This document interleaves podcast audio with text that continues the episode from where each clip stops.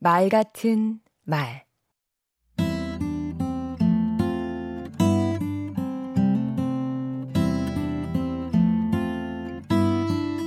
안녕하세요. 강원국입니다.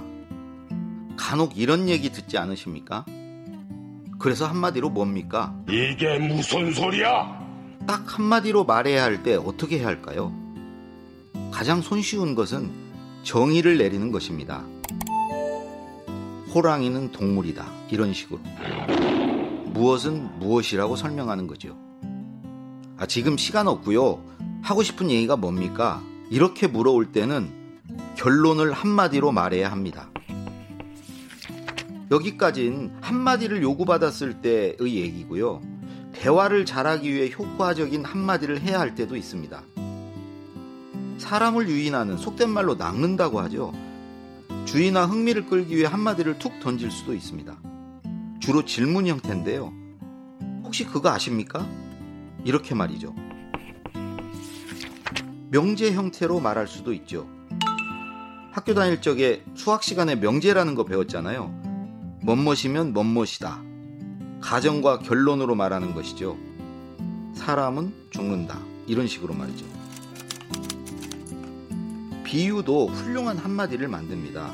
명언, 속담 이런 거에 많이 있죠. 우리의 몸이 정원이라면 우리의 의지는 정원사다. 뭐 이런 명언 말입니다. 본질이나 원리를 말할 수도 있습니다.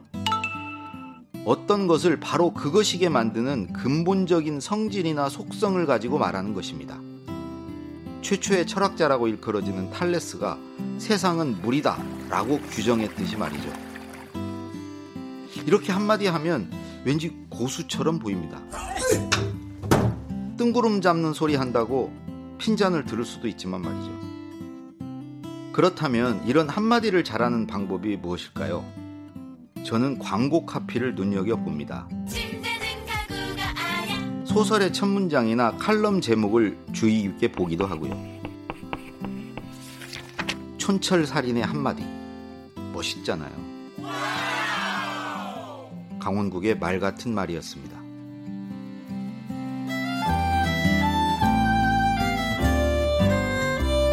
열 마디 말에 피를 돌게 하는 한마디의